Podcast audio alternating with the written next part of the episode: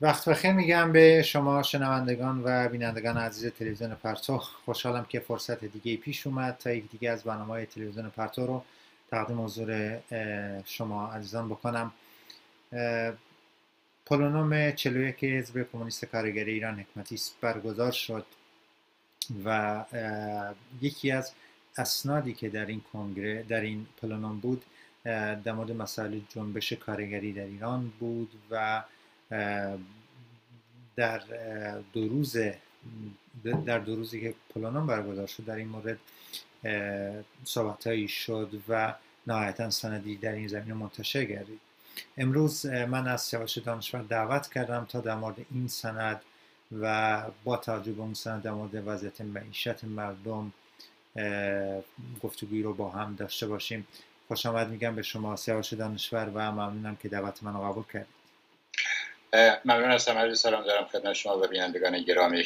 در خدمتتون بفرمایید. خیلی ممنونم. خب هم در این سند و هم به صورت کلی وقتی در مورد جنبش کارگری و مبارزات کارگری در ایران صحبت می‌کنیم قطعا یه بخش از اون به مسئله مفروضاتی برمیگرده که این جنبش نیاز داره به پیشروی کردن و نهایتا پیروزی سوال اول من یا شروع این برنامه رو اگه موافق باشید با این مسئله آغاز بکنیم که از نظر شما چه مفروضات و چه راهکارهایی وجود داره و چه اقدامات عملی وجود داره برای اینکه جنبش کارگری در ایران مبارزات کارگری در ایران بتونه پیشروی بکنه؟ بله خب ما در یک موقعیتی نیستیم که از صفر شروع بکنیم و یا به طور عام در مقابل در مورد جنبش کارگری ایران موقعیتش جایگاهش در سیاست ایران حرف بزنیم. بعد دوره هایی که گذشته و اتفاقاتی که در سالهای اخیر در ایران رخ داده و به یه معنا به سیاست ایران به طور کلی قالب داده فرم داده شکل و جهت داده دو, دو تا اتفاق افتاده. یکی جنبش های اجتماعی در ایران جنبش های متخاصم در ایران جلو صحنه اومدن و یه حرف متمایزی رو به طور کلی در مورد آینده ایران می‌زنن و به طب اون یه راه حلای مختلفی رو میدن و یه تاکتیکا و یه روش مبارزاتی مختلفی رو دارن. هرچند همه ادعا می‌کنن باید نماینده جامعه باشن و همه رو نمایندگی می‌کنن ولی به طور واقعی اینطوره. و سرنگونی خواهی دیگه امروز به بستر عمومی تبدیل شده. اون نیروهایی که ادعای اصلاح طلبی داشتن روز بازیگران اصلی سیاست نیستن بلکه سرنگونی خواهان چپ راست به طور کلی و از اون بر حکومت و بقای حکومت به اصطلاح این صف بندی که امروز ایران وجود داره مابقی در حول و حوش این دوتا محور قرار می‌گیرن. در مرحله بعدی اینه که در میان جنبش های اجتماعی که در ایران همیشه در صحنه بودن و کمک کردن به این ایجاد کلی این فضای سیاسی لاقل در سه چهار سال اخیر جنبش کارگری یک جنبش عمیقا بالنده پر سر و صدا تحرک مبارزاتی با سنت و اینکه تونسته رنگ و روی خودش رو به کل به اصطلاح سیاست ماکرو در جامعه بزنه. جنبش کارگری در برنامه قبلی تصریح کردیم گفتیم اینجا فقط جمله وار تکرار می‌کنم. اعتصابات کارگری بود که دی ماه 96 رو به وجود آورد و خود دی ماه 96 موجد برآمد کارگری دیگه به اصطلاح در یه سطح کیفی تر شد. و همین مجموعه و همین اعتراضات همین انتقاد اجتماعی آبان 98 رو خلق می‌کنه و ادامه داره این موضوع تا رسیدیم به بالاخره مراحل جدیدی از اعتصابات کارگری. در نتیجه ما فقط در مورد اعتصاب و مبارزه کارگری که خواستش تدافعی رادیکال پیش سیاسی با این تقسیم بندی صحبت نمی کنیم داریم راجع به موقعیت معین یک جنبشی صحبت می کنیم که سیاست ایران رو داره اشغال می‌کنه. تحرکش تاثیر می‌ذاره بر فضای دانشگاه بر فضای به اصطلاح بخش دیگه کارگری بر فضای اپوزیسیون و حتی بر خود حکومت. و بنابراین یک جریان محوری هستش. و وقتی اینطوریه ما داریم به این مسئله نگاه می‌کنیم. دو تا مسئله رو به هم دیگه ربط میدیم پیروزی در ایران بر جمهوری اسلامی یک پیروزی سوسیالیستی پیروزی کارگری در ایران و یک جنبش طبقاتی بلفل که یه تمایلاتی داره. و یک شرایط معینی که 90 درصد مردم جامعه باش روبرو هستن. فقر، فلاکت، گرانی، گرسنگی، بیحرمتی، بیحقوقی و بیماری کرونا اومده روش که متاسفانه این روزا داره قتل عام می‌کنه از مردم بیگناه در ایران. دو تا موضوع به اصطلاح امروز خیلی مطرح هستن به خواست. نه اینکه خواسته مردم همین دوتا هستن. خواسته بسیار وسیعی توی جامعه علیه نابرابری برای رفع تبعیض و برای آزادی و حقوق فردی اجتماعی وجود داره. در سطوح جنبش ها وجود داره. در سطح جامعه به طور کلی وجود داره. در قلمرو فرهنگ سیاست هم همه چیز. منتها امروز دو تا مسئله محوری شده. به سوال محوری جامعه ایران داره تبدیل میشه و به مسئله صد درصد مردم اگه به اصطلاح یک قشر بسیار قلیل سرمایه‌داران رو نمی‌دونم مرفقا رو بذاری کنار حکومتی های که ممکنه دو سه میلیون بشن. مابقی مردم ایران با, با این مسئله به درجات مختلف روبرو هستن. که مسئله معیشته معیشت مردم در این اوضاع چجوری داره قرار تامین بشه؟ که برای تعداد زیادی نمیشه و سوء تغذیه گرسنگی فقر و قحطی داره به اصطلاح یواشش توی قلمروهایی و دهکهایی از جامعه داره به اصطلاح خوشونشون میده. و مسئله دوم سلامته. یک جامعه رو به حال خودش ول کردن. و یه پدیده مثل کرونا داره کشتار می‌کنه. و اینو ما داریم در قرن 21 میگیم در این جامعه سرمایه‌داری میگیم که بالاخره از 50 سال پیش نسبت به همسایه ها و نمی‌دونم مدعیان دیگه خیلی جلوتر بود. ثروتی داره تو اون جامعه امکاناتی داره بالاخره منابعی داره و راجبه کشور فقیر و شکسته بمباران اتمی شده و به که تمدنش از بین رفته و هیچی نداره فقط خاکستر شده حرف نمی‌زنیم. راجبه جامعه که به راه و میلیاردراش دارن سود می‌برن. و این این مجموعه کشمکش و تنش عمیق طبقاتی رو در جامعه ایران ایجاد کرده. شکافهای وسیعی رو باز کرده در میان مردم. اختلافات طبقاتی رو به اصطلاح به شدت نجومی کرده. تفاوت درآمدها رو به اصطلاح و نوع زندگی رو و طبقات رو به درجات مختلف عوض کرده و اینه که آلترناتیو های سیاسی که در اول کلام خدمتون عرض کردم حول این دو دارن کار می‌کنن. کسی که می‌خواد با ترامپ و رژیم چنج و کودتا و انقلاب مخملی و غیره از بالای تغییرات ایجاد بکنه نماینده سیاسی کسایی که بالاخره با جمهوری اسلامی هم وضعشون خوبه.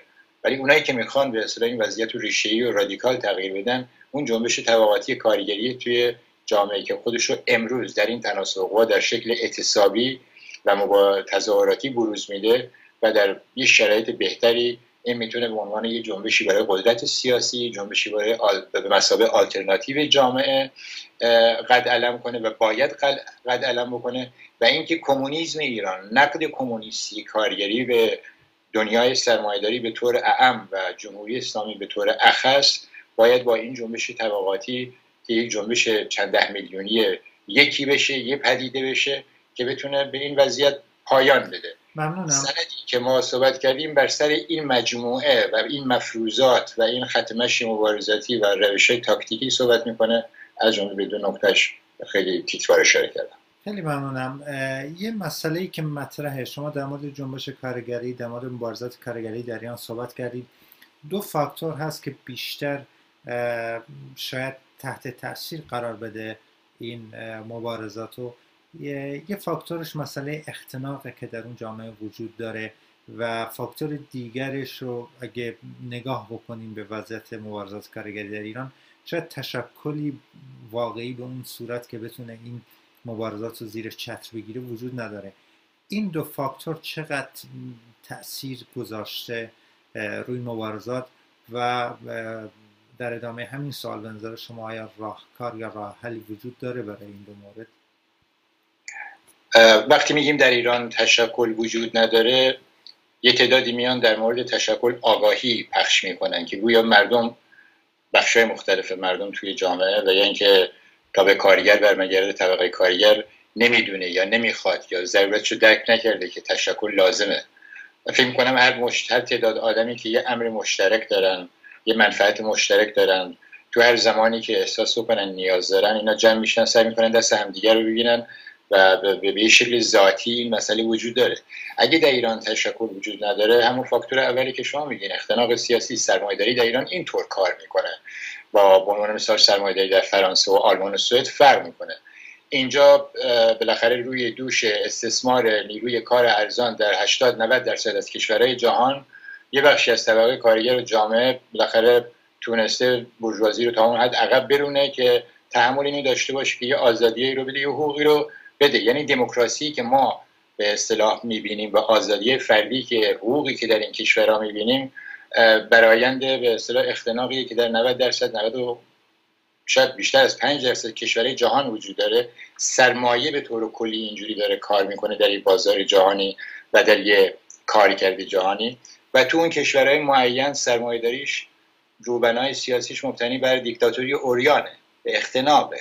و بنابراین هر حکومتی بیاد سر کار در ایران رنگ پرچمش هر چی باشه اسم دولتش هر چی باشه منارشیست باشه جمهوری خواه باشه سلطنت طلب باشه دموکرات باشه پارلمانی باشه دیکتاتوری جزو ضروری و لازم کارکرد نظام سرمایهداری در کشورهایی مثل ایرانه. و نفی دیکتاتوری و یعنی اینکه باید سرمایه رو شما بزنین. بنابراین آلترناتیو شاید کمونیسمه. هیچی دیگه نیست. به این معنا دیکتاتوری داده کار ماست. منتها چیزی که از این دیکتاتوری منتج میشه ممنوعیت احزاب کمونیستی ممنوعیت تشکیل سازمان کارگریه و ممنوعیت تحرک طبقه کارگر و جنبشهایی که آوانگاردن خلاف جریان ضد تبعیضن و غیره. این داده بالاخره ممانعت ایجاد می‌کنه. نمی‌ذاره شما مثلا به عنوان ژورنالیست عنوان کارگر ایران خودرو شوراتون رو درست کنین سازمانتون درست کنین فدراسیوناتون رو درست کنین جلسه بگیرین قانونی باشین دفتر دستک داشته باشین نمایندهاتون مثل نماینده مجلس برای مردم شناخته شده باشن. بیاین حرف بزنین اظهار نظر بکنین در مورد مسائل وقتی ناراحتین اعتصاب بکنین و به این دلایل کسی دنبال شما نگیره جزء به اصطلاح حقوق مدنی شما باشه. در ایران اینا با اعدام جواب می‌گیره با جنگ جواب می‌گیره جنگ یه گوشه جنگ طبقاتی که بورژوازی به شدت داره میکوبتش. بنابراین این وضعیت اما نه کمونیست این نتیجه رو گرفتن نه پیشروهای کارگری که چون اینطوره پس ساکت میشیم پس میگیم پیش شورای اسلامی یا خانه کارگر یا با حکومتی میشیم. نه. مبارزه راه خودش رو پیدا می‌کنه و سعی می‌کنه تناسب قوا رو همیشه به هر درجه که می‌تونه عوض بکنه به نفع خودش.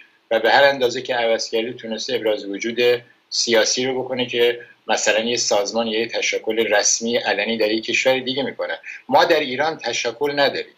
ما در ایران قانونا حق اعتصاب نداریم. اعتصاب اصلا خمینی گفت حرامه. ولی در سال دو سه هزار تا اعتصاب صورت می‌گیره.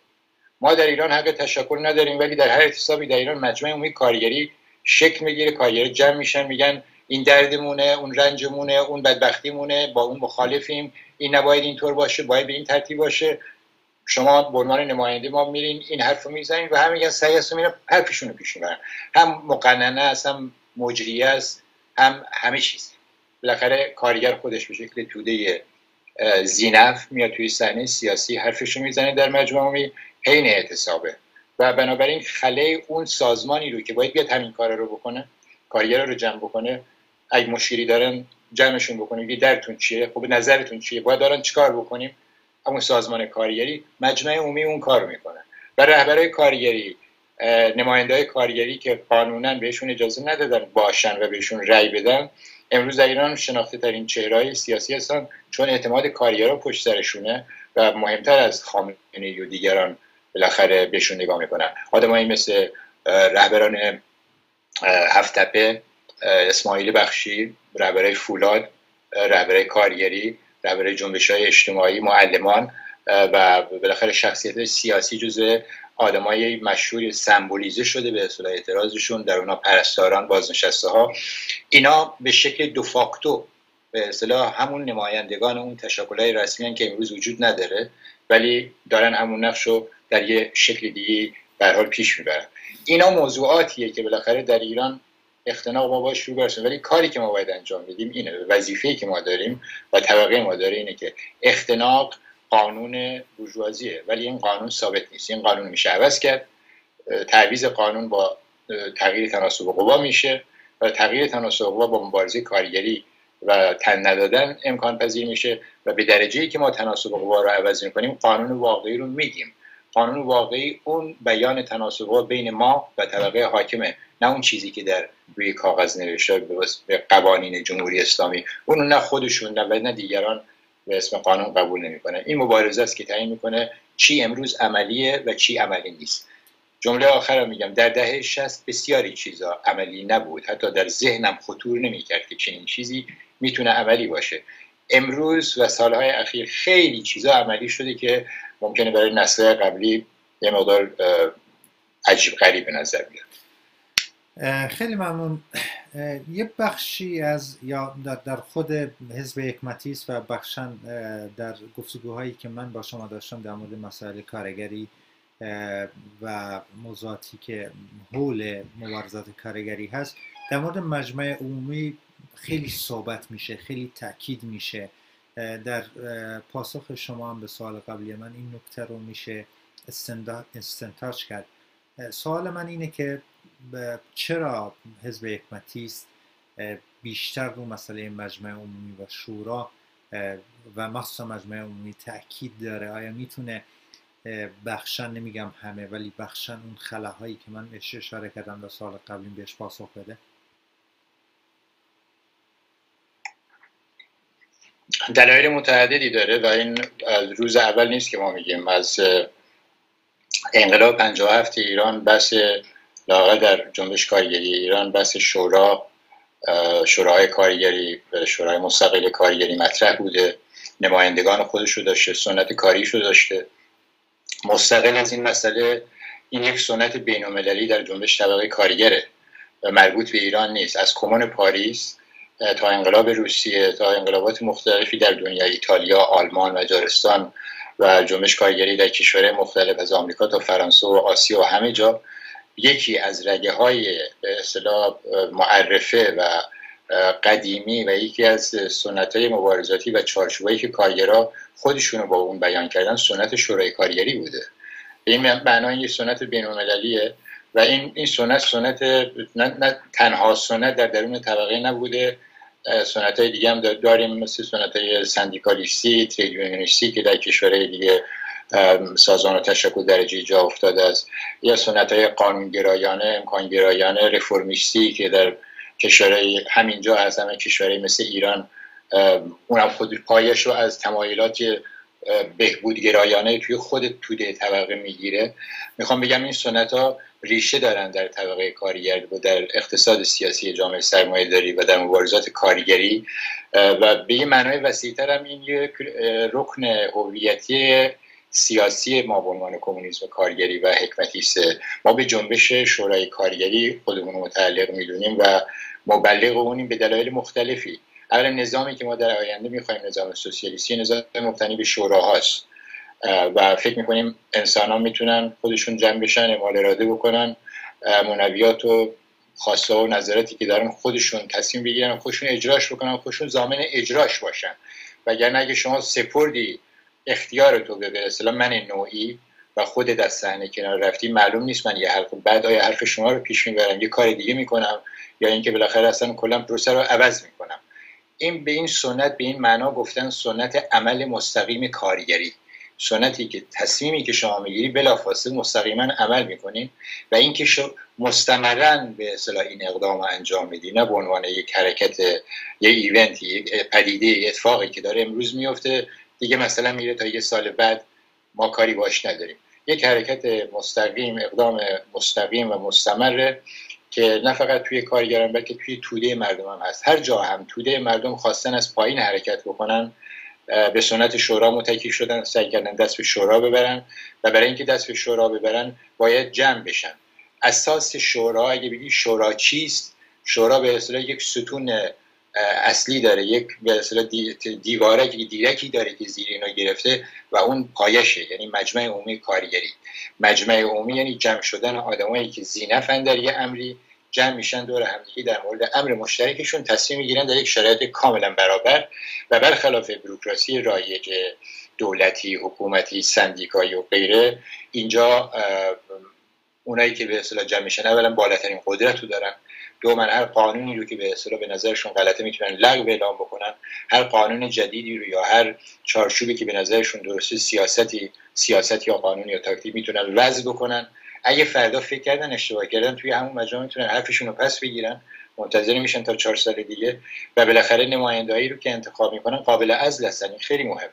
اگه شما نماینده ما شدی و رفتی یه حرف دیگه زدی یا تکروی کردی یا بالاخره منافع دیگه رو در نظر داشتی؟ همون مجموعه که شما رو انتخاب کرده بلافاصله می‌تونه اصلتون بکنه و یه کار دیگه بکنه. در نتیجه تأمین آزادی عمل توده‌ای به طور مستقیم و مستمر امریه که توی به اصطلاح مجمع عمومی و شورای کارگری و تو سنت شورایی قابل تحققه. مجمع عمومی همونطور که عرض کردم اساس شورای کارگری. یعنی که شما یه مجمع عمومی دایر داشته باشین برای هر امری و هر دردی مجمع عمومی بگیرین این یک شوراست. حالا می‌خواد اسم خودش هم شورا نذاره. و هر شورایی هم بدون مجمع عمومی معنی نداره. رکن اساسی مجمع عمومی هم شورا هم همون مجمع عمومی هستش. در نتیجه به این معنی بله جواب این سوال میده. امروز در شرایط کنونی فقدان تشکل کارگری برای دور زدن اختناق برای اینکه ما نمی‌تونیم سه نفر رو نماینده بکنیم highlight بکنیم بگیم بیا این سه تا هستن و اونا بگیرن و سیبل کنن و بزننش کما اینکه خیلی وقتا کردن یه زمانی کارگرها هیئت نمایندگی معرفی می‌کردن در یه مجمعی. سه نفر چهار نفر می‌رفت ولی می‌تونستن هیئت نمایندگی رو زیر فشار بذارن خورد بکنن بخرنش بشکننش. اگر توده کارگر پشتش نباشه. امروز میگن ما نماینده نداریم مجمع عمومی اینو میگه.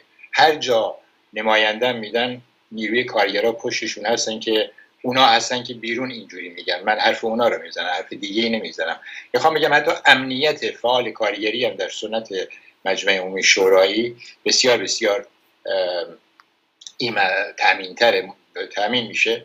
و به این معنا ما هم به معنی هویتی هم به معنی سنت مبارزاتی هم به معنی کارکردی و اینکه جوابگوه به این مسئله به شورا و مجمع عمومی متکی میشیم. یه نکته رو بذارم اضافه بکنم.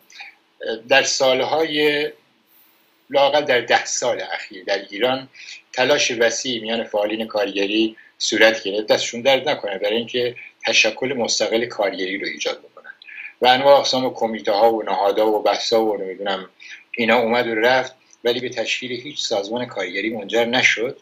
و وقتی اتفاقات دی ماه پیش اومد همه متوجه شدن که اگر ما به مجمع عمومی متکی می شدیم الان توی موقعیت بهتری بودیم. و متوجه شدن تمام اعتصابات اصلی که داره صورت می‌گیره اتفاقا متکی میشه به مجمع عمومی. از اون تاریخ به بعد یه روند برگشت. تعداد بسیار بیشتری توجه دارن به کارکرد و اهمیت و کارایی مجمع عمومی در این زمینه. و بنابراین سنت شورایی به این دلیل در ایران اجواق پیدا کرد. از تیبون یه اعتصابی مطرح شد. این درسته ولی سابقه 100 ساله و در ایران 40 ساله داشت. و توی چپ ایران و توی رگه ما بسیار بسیار کلیدی بود. بسیار در موردش نوشته شده و گفته شده. ولی جوش خورد با یه واقعی سیاسی که اون وقت به اصطلاح به یه پدیده تبدیل شد که امروز هر به اصطلاح دانش آموزی هم به گوشش خورده که شورا چیه اداره شورایی چیه و یه دستن که مثلا حکومت شورایی می‌خوان در مقابل حکومت پارلمانی این یکی از به اصطلاح های برنامه سیاسی هویتی و سنت مبارزه طبقه کارگر کمونیسم. ممنونم. به عنوان پایان بخش این گفتگو اگه موافق باشید من در سال دوم و سوم به مسئله معیشت اشاره کردید و وضعیت مردم. می‌خوام با این سال و با جواب شما برنامه رو تموم کنم که آیا تغییر این وضعیت تغییر وضعیت معیشت بهبود وضعیت معیشت و زندگی مردم شما یا حزب حکمتیست یا کمونیسم کارگری چرا اصرار داره که از طریق مبارزات کارگری از طریق شورا و ایجاد شوراها امکان پذیر ما نیاز داریم برای اینکه هر پرچمی رو به یه پرچم توی جامعه تبدیل کنیم به یه جنبش قدرتمند تبدیلش بکنیم. باید توده های عظیمی پشتش بیان و به یه زبان واحد حرف بزنن. این دیگه جز قوانین بدوی سیاسته. خب کارگرا با انقلاب توییتری و با نمی‌دونم طوفان توییتری و سوشیال میدیا صرفا فقط نمی‌تونن که عواملشون رو پیش کاراشون رو پیش ببرن. طبعا از این ابزارها و تکنولوژی در خدمت امر طبقاتیشون و تبلیغات باید استفاده بکنن و می‌کنن. یا ارتباطی و غیره. خیلی جا میشه استفاده بسیار خوب کرد از این مسئله. ولی به طور واقعی باید یه نیروی اجتماعی رو شما به میدون بکشین که پرچمدار یه حرفی باشه یه فرسی باشه بتونه فشار بیاره به حکومت و به طبقات حاکم و بتونه جنبشی رو حول خودش را بندازه جامعه رو به اصطلاح یه نوع اتحادی رو بین بخشای عظیمی از مردم کارگر و زحمتیش توی جامعه ایجاد بکنه و اون چیزی نیست به جز اینکه منفعت مشترکشون شما روش دست بذارید امروز منفعت مشترک مردم همه دارن به این فکر می‌کنن که باید معیشت یه جوری تامین بشه. از اونی که بیکاره تا اونی که به اصلاح در آستانه بیکاری تا کسایی که دارن کار می‌کنن تا کسایی که ایمنی شغلی ندارن. تا خیابانخواب و حاشیه نشین و مردم محروم و از کسایی که از اقتصاد بیرون افتادن فقر نداری گرانی داره مردم رو خفه می‌کنه اجناس داره ساعتی بالا میره. دیگه الان بس خط فقر نیست خط مرگ در ایران خیلی مطرحه و در نتیجه تأمین معیشت مردم به سوال کلیدی همه تبدیل شده. حتی خود حکومتی ها به یه نوعی خود تنش رو بهش می‌زنن این کارش نمی‌کنن. اما میگن برای مردم مهم نیست یارانه میدیم با کریدیت که مقدار قرض میدیم 12 درصد 13 درصد بهره و یا سعی می‌کنیم یه چیزایی رو دولتی تامین بکنیم سوبسید بکنیم. یه جوری از بغلش رد میشن. ولی معیشت سوال محوری جامعه است. یکی از سوالات کلیدی جامعه است. یعنی مبارزه اجتماعی در ایران داره حول این مسئله قطبی میشه به این معنا سوال کلیدیه و سوال کلیدی به معنی دیگه که این حرفی که کمونیستا ما طبقه کارگر اتصابات پیشرو کارگری دارن می‌زنن و در مقابلم طیف طبقه حاکم بورژوازی به جز به اصطلاح بازسازی سرمایه داری سود اینکه کار بیشتر بکنیم که خرابی ها رو تامین بکنیم و حرفی برای گفتن ندارن بند و بس و در نتیجه کلا باش بیگانه هستن از این طرف دیگه مسئله سلامت گمری جهانی شده دیگه بعد پاندمی کرونا. و در ایران به فجیترین شکلش داره صورت می‌گیره. آیا در قرن 21 ما این سوال رو ترک کردیم؟ بارها جزو برنامه هم هست برای ما جدید نیست. آیا در قرن 21 دسترسی مردم به دارو درمان طب بهداشت و سلامتی باید یه چیزی لوکس باشه؟ نه نباید همه آهاد جامعه آهاد کره خاکی کره ارز دسترسی داشته باشن. اصلا حق حیات رو مگه بورژوازی داده که دارن از مردم بخیر مردم وقتی به دنیا میان حق حیات خودش گرفته طبیعتش گرفته از زندگی اجتماعیش گرفته. بورژوازی حق نداره حق حیات و شما با گرفتن سلامتی با تحمیل فقر این قتل این سازماندهی جنایت این این کشتار رسمی قانونی و دولتی علیه مردمی که داره راجع بدوی ترین حقوقشون حرف می‌زنن. امروز در دنیا سرمایه‌داری ما کارنامه‌شو می‌بینیم در رابطه با کرونا چیکار کرده؟ در ایران که به نظر من عین آشویس آلمان هیتلری رو در یه شکل آشویس اسلامی در ایران دارن پیاده می‌کنن و به دلیل نداری گرانی دارو عدم دسترسی به دکتر بیمارستان حتی اگه مریض شدین پول هنگفتی که باید, بابت مثلا درمان موقت کرونا بدین مردم به این روز دارن کشتار می‌کنن. بنابراین این دوتا موضوع دو تا مسئله کلیدیه که توی جامعه هست. و چرا جنبش کارگری طرفدار اینه بخاطر اینکه طبقه کارگر تاریخا طرفدار این حقوق بدیهی بوده. اصلا اینکه این معیشت سلامت آزادی بیان نمی‌دونم غیره حق همه مردمه اینو طبقه کارگر آورده که به فرهنگ جامعه تبدیل کرده. وگرنه بورژوازی همون وحشیایی هستن که از قرون وسطا در اومدن بالاخره مالک شدن پولدار شدن کارخونه‌دار شدن فابریکان شدن و به امروز از نظر فرهنگی اینا عوض نشدن. اگه جایی هم تغییراتی شده توی این 20 سال اخیر ما دیدیم همش به عقب برگشتن.